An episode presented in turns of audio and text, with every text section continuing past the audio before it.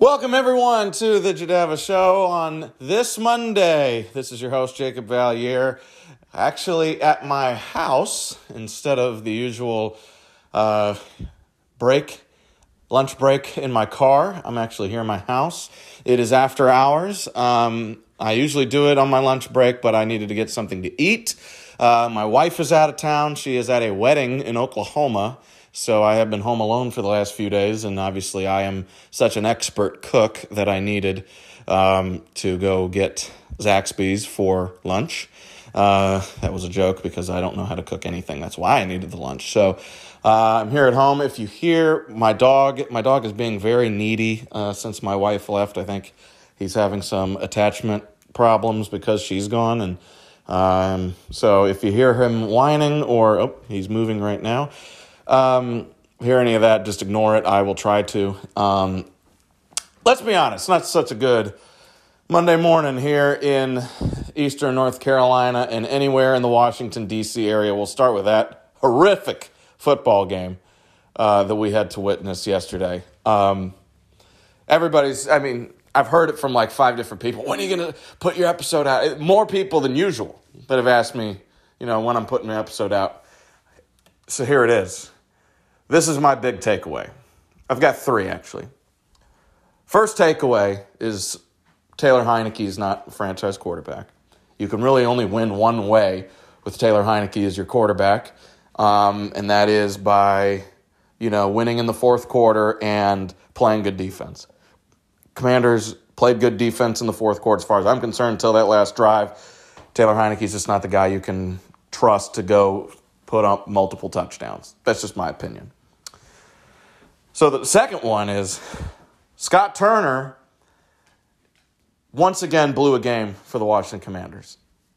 He just, between the 30s, between the 25-yard lines, he's great calling these runs. Brian Robinson, oh my goodness, Brian Robinson can run the crap out of that football. Okay, Brian Robinson's great. He was averaging he had 12 carries for 86 yards. I don't know how much per carry that is, but that's pretty good. It should have had a 100-yard rushing game and should have had a touchdown. We'll get to that in a second.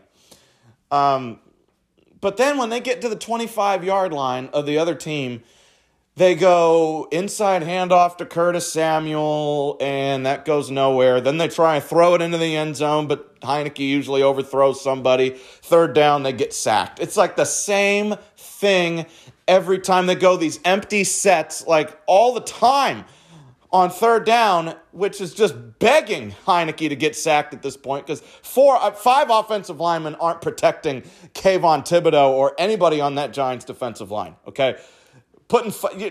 Getting an extra blocker in there was so key because Heinicke also holds on to the ball for a decade every time he has the ball.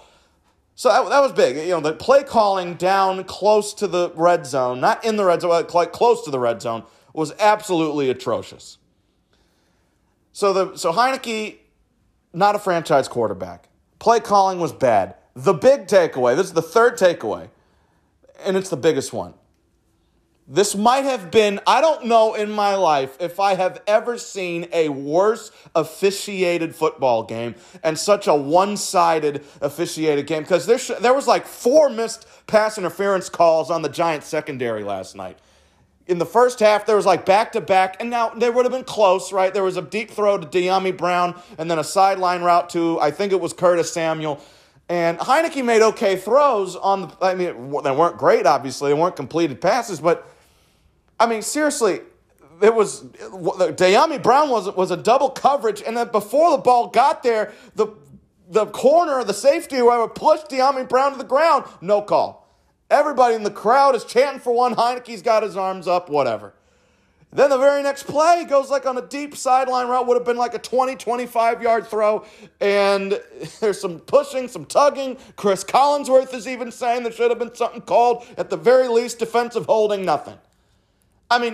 Look, you can argue that those might not have been, the best calls. They should have been called or should not, but I don't care. Half the league is getting that call. Patrick Mahomes, Tom Brady, they're getting that call. Aaron Rodgers, Herbert, Joe Burrow, those guys are getting that call. Taylor Heinicke's not getting that call. For the record, Daniel Jones isn't getting that call either. But that was the first half. And I thought going into halftime, I was like, goodness gracious, this is a horribly officiated football game. And then there were three missed calls in the second half at the most key moments for the Washington Commanders that nobody cared about. Okay? There was the first one, Commanders score a touchdown. It's a 19-yard pass from Heinicke to Jahan Dotson. Beautiful throw. Jahan Dotson had an unbelievable game last night. Dude's a legit receiver if they could actually give him the football. The last couple games against the Giants, he's actually been getting more targets, but I mean, he went catchless a few weeks ago in that win over the Falcons. I mean, let's be real. This guy's second fiddle to McLaurin. Okay, he's the number 2 receiver. Curtis Samuel's number 3. And Logan Thomas, I mean, that guy's on his last legs anyway. Okay. Anyway, the Jahan Dotson touchdown, they go for 2. First of all, I hated the call to go for 2 right there. They go for 2 instead of kicking the extra point to go make it a 3-point game. And they actually convert on a beautiful pass and a beautiful play design. Heinicke to Curtis Samuel for 2. But wait, offensive pass interference on Jahan Dotson and no 2-pointer. Look, Terry McAulay, I think is his name. He's the guy on NBC. He's the ref. I call him the referee apologist. I think John Perry's on ESPN. Mike Pereira's on Fox, CBS. I think it's Gene Steratore. They're all basically there to just gas up the referees on the field because God forbid the referees are wrong about anything. Okay. God forbid. I mean, how many people come up there and apologize for these referees? You never hear referees become apologetic or admit that they're wrong, take accountability. Even the guys like Terry McAulay that are up in the broadcast booth for NBC doesn't do that, okay? So Terry McAulay saying, oh, that's a good call. That's clearly a pass interference. And Chris Collinsworth, who played wide receiver in the NFL for like 10 years, is like, that's not pass interference. What do you want the receiver to do? He was blocking on the play. Oh, my God. So that wipes out the 2. They go for a long, like a 50-yard extra point, no good. So it's 14-9 instead of 14-11, okay? And then the the worst calls I've ever seen in my life. Very end of the game, okay? Commanders have driven down the field, and it's 20-12. Of course, that's the final score, but it was 20-12, and they go right down the field, and Brian Robinson gets into the end zone for a 2-yard touchdown. Okay, and now it's 20-18. Here we go. But wait, illegal formation on Terry McLaurin. If you go back and look at that, Terry McLaurin, yes, he's off the line, but he's communicating with the referee saying, hey, am I on the line? Hey, am I on the line? Look, you ask anybody that played wide receiver in high school, college, or even the pros, they'll say, yeah, that happens all the time. You ask the referee, hey, am I on the line? And the referee will either give you a thumbs up saying, hey, you're on the line, or they'll motion you to come up and like, hey, you don't want a penalty, you should probably come up, right? He asked hey, ref, am I on the line? Ref, apparently, according to Terry McLaurin, according to the video, yeah, you're on the line, you're good. Play happens, they run it in for a touchdown. Referee cannot wait to throw his flag and call him for illegal formation. Oh, my God. And then 2 plays later, the biggest call of the night. Heinicke somehow miraculously keeps the play alive, puts it into the end zone for Curtis Samuel. Incomplete. Nope. Should be pass interference. Look, I don't know the guy's name, whatever corner was on Curtis Samuel in the end zone, literally was bear hugging him as the ball was in the air. No call. Referees swallow their whistle. They keep the flags in the pocket. Game over. Let everyone drive home safely. Clearly, the referees did not want to extend this game and play another overtime. Clearly, these referees either have money on New York or have been given direction from the NFL that, hey, a New York team's got to make the playoffs this year. It's been forever, okay? No call, no flag, game over. I mean, have you ever seen what it looks like when you have somebody strapped to you when you're jumping out of a plane, you're skydiving? It's usually a guy, first-time, skydiver. He's got a guy on his back, make sure everything goes well with the parachute. That's what it looked like yesterday. Like, the guy was bracing, holding on to Curtis Samuel for dear life. Everybody and their brother could see that that was pass interference, except for the 4 or 5 dudes wearing zebra colors on the field. Give me a freaking break. And that's going to cost the Commanders the season, because no way they're going to San Francisco and beating the 49ers next week. Not a shot in the, I mean, come on. No way. So they're going to be 7-1. Then they get Cleveland at home and Dallas. They have the last 2 games at home against the Browns and the Cowboys. I've got no belief that they're going to win either of those games. I mean, let's be real. Come on. Let's just be real about something. I mean, this season is circling the drain after that loss. I mean, you had 3 weeks in a row where the only team you were thinking about was the New York Giants, and you came out there after a bye week, after 3 straight weeks of preparing for this team. The Giants just got beat to death by the Eagles at home last week, and you only scored 12 points? 12 points. And 2 Taylor Heinicke fumbles directly led to 10 points for the Giants, or else otherwise it was 12-10 Washington. Give me a break. Now, okay, I will give myself some credit. First of all, it's just a stupid football game, right? Second of all, I was shocked at how surprisingly easy it was that I went to bed last night. I couldn't. I thought when they lost that game, I literally, it was like 11:30. I got work at 8 o'clock in the morning tomorrow, but it's like a 45-minute drive, so I got to get up at 6:30. And I thought, I'm not sleeping tonight. How am I going to sleep after that? And I went to bed, and my head hit the pillow, and I was out. So that was great. And I didn't get heckled too much at work. Got a couple of Cowboys and Eagles fans that work at my job, and none of them gave me too much crap. So all in all, was not that bad of a day. So the loss sucks. Look, who knows? Obviously, Taylor Heinicke's not a franchise quarterback. Let's be real. He's not. He's fine, but, I mean, for real, it's just one thing after another with this guy. They have to win one way. They got to play awesome defense and hope that you don't commit a turnover. But you got Taylor Heinicke, who's a turnover machine. He's fumbled the ball like 50 times this season, and he's thrown like 1,000 fourth-quarter interceptions. Listen, it is what it is. They lost the game. It sucks, but they win, and the rest of their games make it into the playoffs. Great, that's awesome. If they lose and they go home and don't make the playoffs, then it's pretty obvious. You need an upgrade. This is back-to-back years now. Taylor Heinicke, this thing hadn't really worked out. Okay, you've had nice midseason success. They did it last year. They had a 4-game winning streak last year that included beating the Bucs. And this year, you had a nice little winning streak. You beat Philly, unbeaten Eagles in Philly, and then you lose a big divisional primetime game, just like last year. So look, I mean, it is what it is. It's horrible, but whatever. Okay.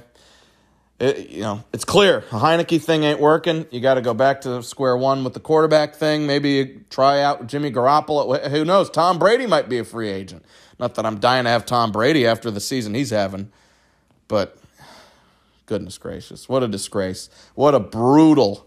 And we've had so many brutal losses to the Giants in our at least in the time I've been watching for, 15 years now. There have been some absolutely killer losses to the Giants, even when we're clearly better than them, and I think we are better than they are, and they just, for some reason, they know how to beat us, and it just is amazing how they make Daniel Jones look like Tom Brady every time they play him. What a disgrace. Okay, here's what was not a disgrace. What was not a disgrace was my picks this week. Had a big bounce back. I went 9-5 with my picks this week. A nice bounce. Now, Commanders covering and winning last night would have been huge, as my dog pulls out his toy. So you might hear that in the background. So I got that wrong. We'll start with what I got wrong with my picks. I got the Commanders wrong. Outside of that, I had Buffalo. Yes, I had Buffalo -7 against the Dolphins. They did win. But they could not cover. They only won by 3. That was an interesting game in the snow. How about the Bills fans throwing the snowballs at the Miami players going down into the end zone, and the PA system, or the Dolphins head coach Mike McDaniel had to complain to. It looked like the sideline reporter was Peter Schrager. Had to tell him, hey, these guys are throwing snowballs. That's not allowed. These are ice balls. Somebody could get hurt. And the public address announcer basically said, hey, don't throw snowballs, or else we're going to, if it hits a player, we're going to enforce a 15-yard penalty against the Bills. So, okay, there was that. That was crazy. Look, I thought Miami actually out-coached Buffalo in this game. I actually think they did. Miami came out. They had a clear identity. They're going to run the football down your throat and open up the play-action passes. Now, Tua has had like 3 or 4 straight weeks where he's really been struggling to complete easy throws. It's so fortunate that he's got guys like Jalen Waddle and Tyreek Hill on his team, because other than that, he doesn't complete the layup passes. He's kind of like a better version of Zach Wilson. Let's just be real. So Buffalo had a great game. There were 4 touchdowns from Josh Allen. They went out. They found a way to win a tough game. They were down 8 late. That was the complaint everybody early in the season for Buffalo. They can only win. They can only beat you by blowing you out. They can't win close games. Well, they've won a few close games this season, and I think they've played really well. They've won like 4 or 5 straight, the Bills have. They're 11-3. They're barely hanging on there to that number 1 seed. It got kind of unlucky too that they lost to the Chiefs, or that the Chiefs did not lose to Houston like that looked like they were going to yesterday. So, big win for Buffalo. I could not get the number right. I, in hindsight, probably should have taken the Dolphins +7. It's obvious to say, oh, you should have taken Miami +7. They were only going to lose by 3. But in hindsight, I probably should have seen it coming. I had the Eagles -9 at Chicago. The Bears lost but covered. That's so. Of my 5, so in the 1 o'clock window, I was perfect. The 3 I got wrong in the 1 o'clock window. The team that I picked won but did not cover. The Eagles were one of them. They beat the Bears 25-20 in a surprisingly close ball game. Jalen Hurts had his worst passing game of the year. No touchdowns, 2 interceptions. And by all reports from Adam Schefter, he's got a sprained shoulder and may not play this week against the Cowboys. So it might be a start for Gardner Minshew, 4th-round pick back in 2019, or 6th-round pick back in 2019 by Jacksonville. He could be starting for the Eagles this week. So that would be a humongous loss for Philadelphia in a game they really probably should need. So I got that one wrong. Listen, it's nothing to talk about with Chicago. I think they have their franchise quarterback, but they've got an absolutely atrocious offensive line, absolutely atrocious defense, and they have nobody for Justin Fields to throw the football to, and somehow he still finds ways to put nice plays on film. I have no idea how. So, okay, there's that with the Bears. They're 3-11. They've lost like 7 or 8 straight or something crazy. They're just not a very good team. I had the Chiefs -14 at Houston. I don't know what's happening with the Texans. They have been 14-plus point underdogs in 2 straight weeks and have covered and nearly all-out won both times. I have no idea how that's possible with the Houston. The Texans are 1-12-1, and they're one of the worst teams I've personally seen in a long time. They get blown out most weeks, more often than not, but the last 2 weeks against the Cowboys and the Chiefs, I mean, they really should have beat the Cowboys, and it took overtime for the Chiefs to beat them this week. So, and by the way, the Chiefs had a chance, or the Texans had a chance to put together a field goal drive in overtime to win, but Davis Mills fumbled the ball in his own, deep in his own territory, and the Chiefs converted that into a touchdown for Jerick McKinnon, who, by the way, I spot started this week because Damian Pierce is injured. And boy, oh boy, was that good. Jerick McKinnon had 2 touchdowns, over 100 total yards of offense, and he might ride me into the conference championship of fantasy playoffs. Anyway, so I got the Chiefs wrong. They're still great. Patrick Mahomes completed, I think, 20 passes in a row in this game. He's absolutely sensational. As far as I'm concerned, Patrick Mahomes should be the MVP of the NFL this year. So, yeah, there you go. That's my brief thoughts on Chiefs-Texans. Titans-Chargers. I got that one wrong. I had Tennessee +2.5. They lose by 3. Barely not covering. But, listen, the Titans, man, they've lost 3 straight. They really have no offense outside of Derrick Henry. Ryan Tannehill's having one of the worst seasons of his career. They have no receivers. I can't even name a receiver they had. Every time they threw a pass and it came on my screen, like who got the pass for Tennessee, it was always a receiver that I legitimately had never heard of. They have no offense. They lost their rookie Treylon Burks. They don't even throw really. They really don't even throw the ball to Robert Woods, who's been a really solid receiver in his long. I think he's been in the league for like 10 or 11 years now. Something crazy. And they just don't throw on the ball. The Chargers, by the way, are also not a great team. I think they're a poorly coached team. But you sort of see at the end of games, sort of like Buffalo. They, when Buffalo's really not playing well, they ask Josh Allen to put on his Superman cape and lead them to victory. That's what the Chargers do. The Chargers do that with Justin Herbert. They tell him, put on your cape, dude, and go out there and win it. And Justin Herbert goes out there and he does. I mean, he is just such a gifted, talented thrower of the football. It's really astounding to watch. And so that's that. Titans, Chargers. Those are some of the boring games on the slate. Buffalo and Miami was fun, but Philly, Chicago wasn't fun. Kansas City, Houston wasn't fun. Tennessee, Chargers wasn't great. Here's what I got right. And some of these games were just if you bet real money on some of these games yesterday, you either got super lucky or super unlucky because some of these games were insane. First, I, by the grace of God, got the Colts plus 3.5 right at Minnesota. So the Colts, in case you haven't heard, led at halftime 33-0. Never before has a team given up a lead of at least 33 points in NFL history. That was like one team had ever given up a 32-point lead, and that was the Houston Oilers back in 1992 or 1993 against Buffalo in the playoff game. That was the Frank Reich comeback game. And by the way, Frank Reich used to coach for the Colts, and they fired him in the midst of a season where they theoretically could have rallied to make the playoffs, and now they take away his record of greatest comeback of all time because now Kirk Cousins owns that. And the 24-0 you like that game where the Redskins came back and beat the Buccaneers back in 2015 with Kirk Cousins is no longer the best comeback of Kirk Cousins' career. It's only the second. Still a very awesome second greatest comeback to have. Look, the Colts, they're coached by a guy that's never coached before heading into week 9 or week 10 or whenever he was hired. Never coached in the NFL before. They have 0 wide receivers. Without Jonathan Taylor, they don't have a running back on their roster. They have a stone-cold statue of Matt Ryan at quarterback, 37 years old, almost no arm strength anymore, and absolutely zero mobility.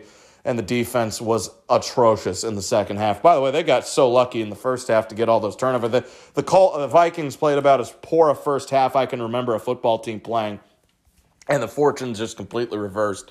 And Matt Ryan is now the victim of the greatest Super Bowl comeback of all time and the greatest regular season or postseason comeback of all time. Listen, it's over for Matt Ryan. That was one of my big takeaways. Kirk Cousins, Justin Jefferson, Dalvin Cook. I mean, that's just a trio that is, I never would have expected it, but they are absolutely ferocious. They're unstoppable. The Vikings are real. That being said, I would love to play them in the playoffs if I could.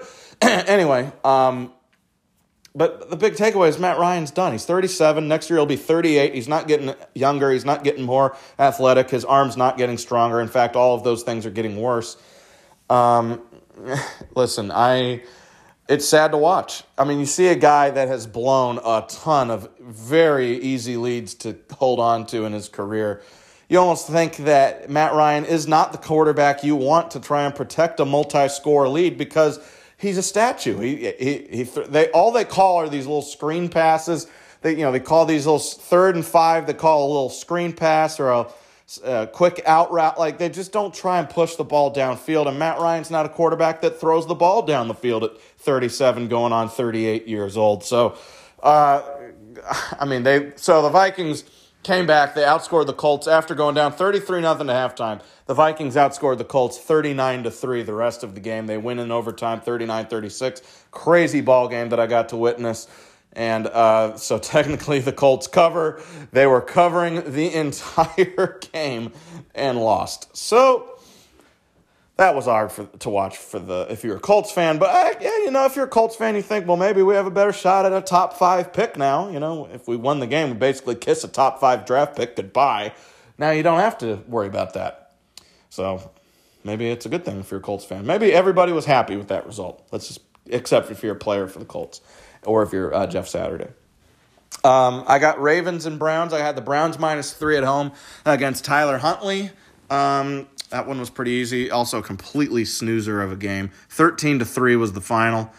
And so that, yeah, nothing much to say about that game. It was pretty boring. The Ravens couldn't move the ball at all. They got a backup quarterback that's really not even good to begin with. Why is everybody so high on Tyler Huntley? Seriously, I mean, he's 2-4 as a starter. Three touchdowns, 6 picks in his career. Like, what about him has sort of made everybody like, oh my gosh, he's one of the best backups in the league. Not sure about that. I had the Falcons +3.5 at New Orleans. I'm lucky on that one, too. They scored a late touchdown and two-point conversion to lose 21-18. And Desmond Ridder's first career start, he's 1-0 against the spread. Good job, buddy. Looked awful out there. Andy Dalton just has these... This is Andy Dalton's entire career. Andy Dalton will have the most random, like, nice passing games, like an NFL history. Like, just so randomly, he'll go out and look good. For no reason. And it doesn't even matter because the Saints are, like, out of it. But yesterday was 11 out of 17, 151 yards, 2 touchdowns. And, you know, nothing special, but, like, 2 long touchdown passes. Like, looked pretty accurate. Managed the game to perfection. Desmond Ridder was 13 of 26 for 97 yards. Tyler Algier had 139 rushing yards. And I'm already talking about this game more than I planned to. But the point is, Andy Dalton is just the most random quarterback in league history. He's just so randomly, you'll see like, oh, Andy Dalton had a big day today. And it doesn't matter because the Saints are like 5-8 or something crazy and no one even cares about them. I had the Lions -1.5 at New York. Easy bet to take a red-hot team playing against Zach Wilson. Although the Jets had their moments in this game, they had their chances. The Lions won on a 4th and inches, 51-yard touchdown to Brock Wright. From Jared Goff to Brock Wright, like a blocking tight end. He had a 51-yard touchdown on 4th down for the win. The Lions are 6-1 in their last 7. I think they're going to make the playoffs. Look at Detroit's – I mean, think about this. It's all about schedules at this point, right? Like, who's got a favorable schedule? Detroit, the rest of this season, has Carolina, Chicago, and Green Bay. Sam Darnold, Justin Fields, and the Bears' barren offense, and the Packers, who stink. Come on. You think so? Maybe. Who knows? I don't know. Maybe. That would be something. Seattle, by the way, so they're competing with Washington, who's got the 49ers, Browns, and Cowboys left. The Seahawks are also in contention. And the Seahawks rather, have lost 4 of their last 5. They have to go at Kansas City against the Jets and against Baker Mayfield and the Rams. Kind of a tough stretch for them. Okay, so I got that one right. Lions, they look good. The Jets, their clock management at the end of that game between Zach Wilson and head coach Robert Saleh, it was ugly. I mean, holding on to those timeouts like they're going to carry over into the next game. They had like a 1.5 minutes for a game-tying drive for a field goal, and they had like a bunch of inbounds plays and took it down to like 30 seconds and didn't call a single timeout. I have no idea what that was all about.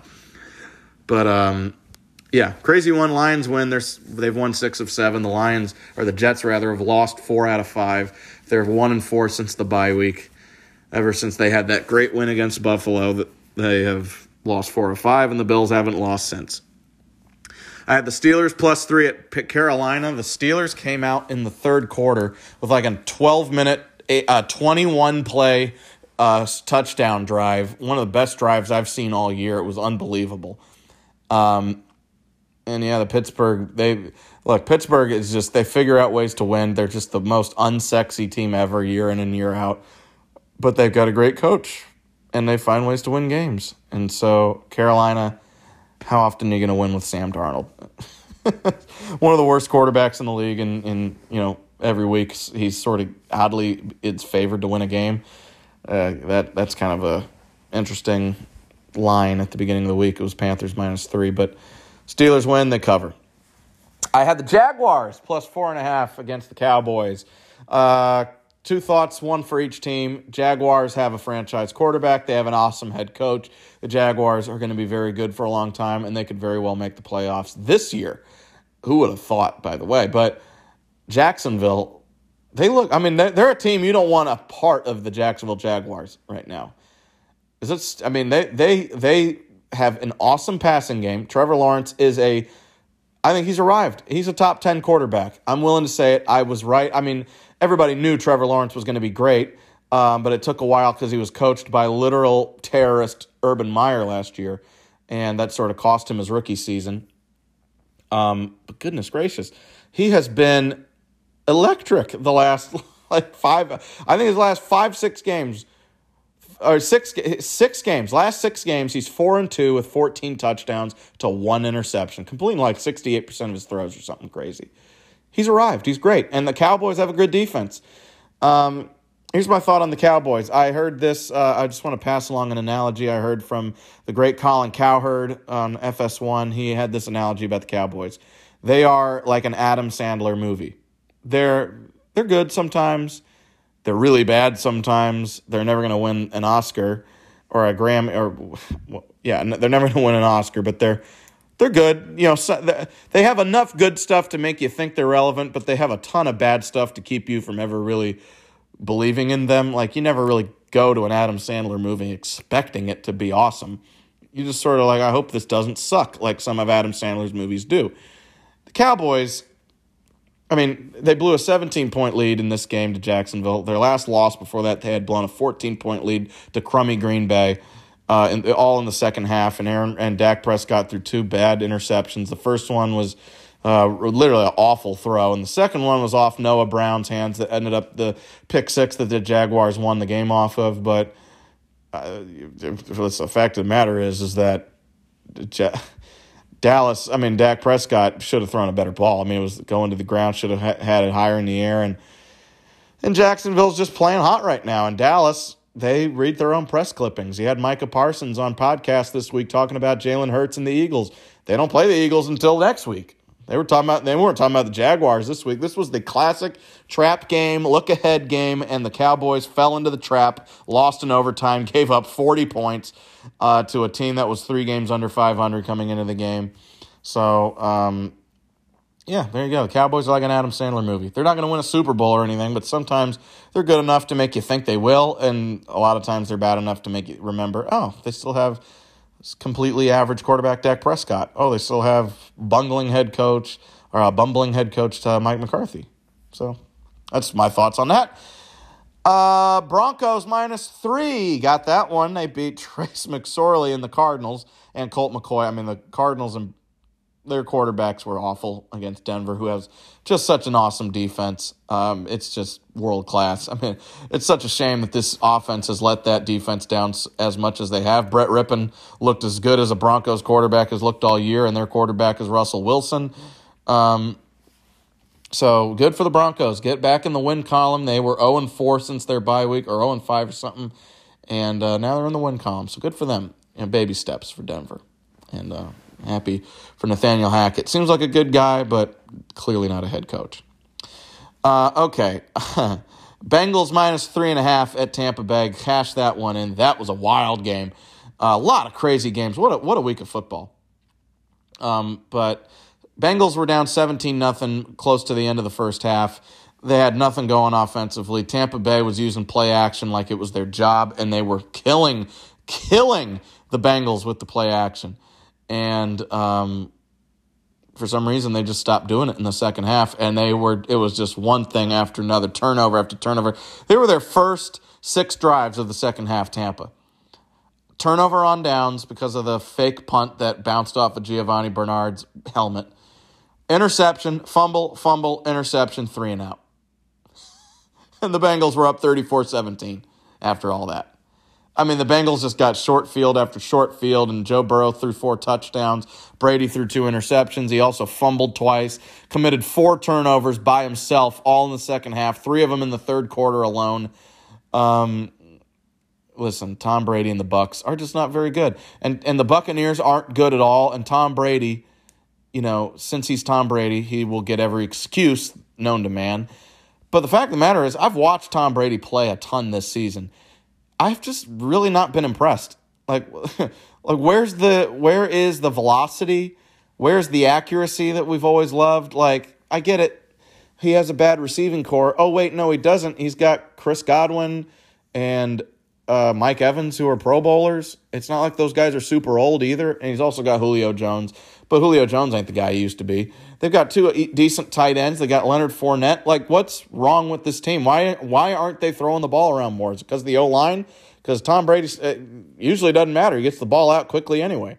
So it's been ugly. And by the way, with the Bengals, Cincinnati they're one of the best teams in the league. I think they're a top 4 team in the NFL, and they have an outside chance to be the number 1 seed. I'm dead serious. If the Chiefs lose another game and the Bengals just keep winning, Bengals will be the number 1 seed.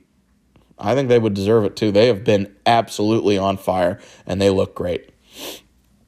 Okay, so here's the final game that I got right, and the final game we'll talk about before we sign off.